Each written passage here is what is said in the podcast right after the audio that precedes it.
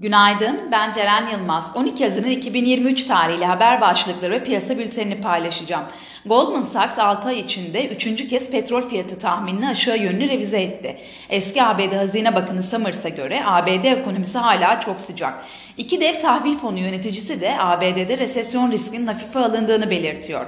Kredi Suisse'i devralan UBS, banka yöneticilerinin aktivitelerine kısıtlama getiren birçok kırmızı çizgiyi hayata geçirecek. Kritik FED ve ECB kararları öncesi ABD ve Avrupa hisse vadeleri artıda. Piyasalara genel olarak bakacak olursak pay piyasalarında ekonomi yönetiminin değişmesiyle para ve maliye politikalarının normalleşeceğine yönelik beklentiler Borsa İstanbul'u desteklemeyi sürdürüyor. Borsa İstanbul'da seçim belirsizliğinin ortadan kalkması ve yeni ekonomi yönetiminin ortodoks politikalara geçeceği ve bunun yeniden yabancı sermaye çekeceği beklentisiyle yükseliş trendi devam ediyor. Ancak Borsa İstanbul'un yılbaşından beri negatif performansında etkili olan bazı faktörler halen geçerliliğini koruyor.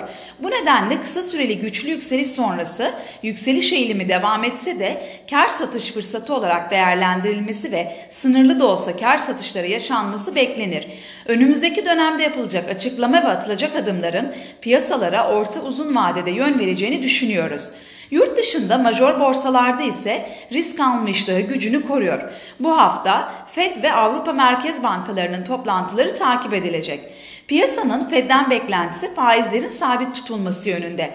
Toplantılarda açıklanacak faiz kararı ve yapılacak açıklamaların orta vadede risk iştahı üzerinde etkili olacağını düşünüyoruz. Geçtiğimiz hafta dalgalı seyreden major borsalar haftayı yataya yakın karışık görünümle tamamladı. Bu sabah ABD vadelileri ve Alman DAX vadelisi alıcılı bir seyir izlerken Asya borsaları yeni haftaya pozitif ağırlıklı karışık bir seyirle başladı. Teknik analiz verilerine bakacak olursak gün içinde 5560 ve altına gerileme alım fırsatı, 5700 ve üzerine düşük hacimli yükselişler ise kar satış fırsatı olarak takip edilebilir. Viyop tarafında ise gün içi long pozisyonlar için 6455, short pozisyonlar için ise 6560 zarar kes seviyesi olarak izlenebilir. Borsa İstanbul'un ve endeks kontratının güne yatıya yakın sınırlı negatif eğilimle başlamasını bekliyoruz. Kazançlı günler dileriz.